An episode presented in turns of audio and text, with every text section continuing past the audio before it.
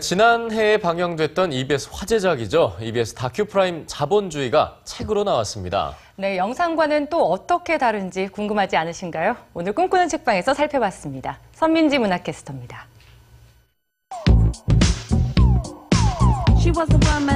마트에 가면 왜 많은 물건을 사게 될까? 미국의 경제 위기가 우리 가정에까지 영향을 미치는 이유는 뭘까?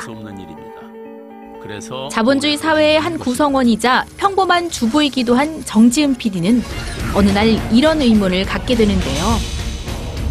이 작은 궁금증이 경제학의 기본 원리부터 자본주의의 미래까지 담은 EBS 다큐프라임 자본주의로 탄생하면서 지난해 많은 시청자들의 호응을 얻었습니다. 받는 사람들이 더 급격하게 늘어납니다. 하지만 석학들조차 고개를 내저을 만큼 복잡한 자본주의를 영상으로 만드는 일이 쉽지만은 않았습니다.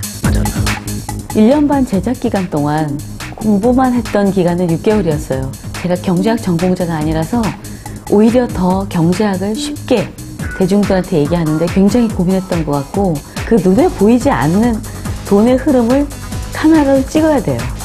시각화 형상화해야 되는 문제인데 그것 때문에 이제 촬영 감독님이나 편집 감독님과 엄청나게 많은 회의를 하고 씨름을 했습니다. 금융회사들은 250년에 걸쳐 우리 사회를 지배해왔지만 이제 위기라고 불리는 자본주의. 영상은 그 자본주의의 실체를 낱낱이 들여다봅니다. 다큐프라임 자본주의는 다소 어려운 자본주의라는 주제를 누구나 알기 쉽게 설명해 제40회 한국방송대상에서 대상을 수상하기도 했는데요. 이제 이 다섯 편의 영상을 단 한 권의 책으로 만날 수 있습니다. 책 다큐프라임 자본주의는 소비 마케팅에 휘둘리는 우리의 모습을 직시하고 이 위기에서 벗어나기 위해 우리가 알아야 할 금융 지식들을 알기 쉽게 설명해 주는데요. 단순히 자본주의의 문제점만 파헤치는데 그치지 않고 복지 자본주의라는 대안을 제시하며 시장이나 정부보다 사람이 중요하다는 결론을 내립니다.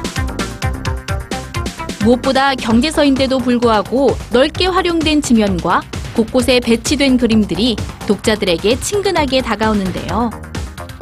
영상에서는 다 보여주지 못했던 내용들과 아직 해소되지 않은 독자들의 의문이 심층적으로 보완됐습니다.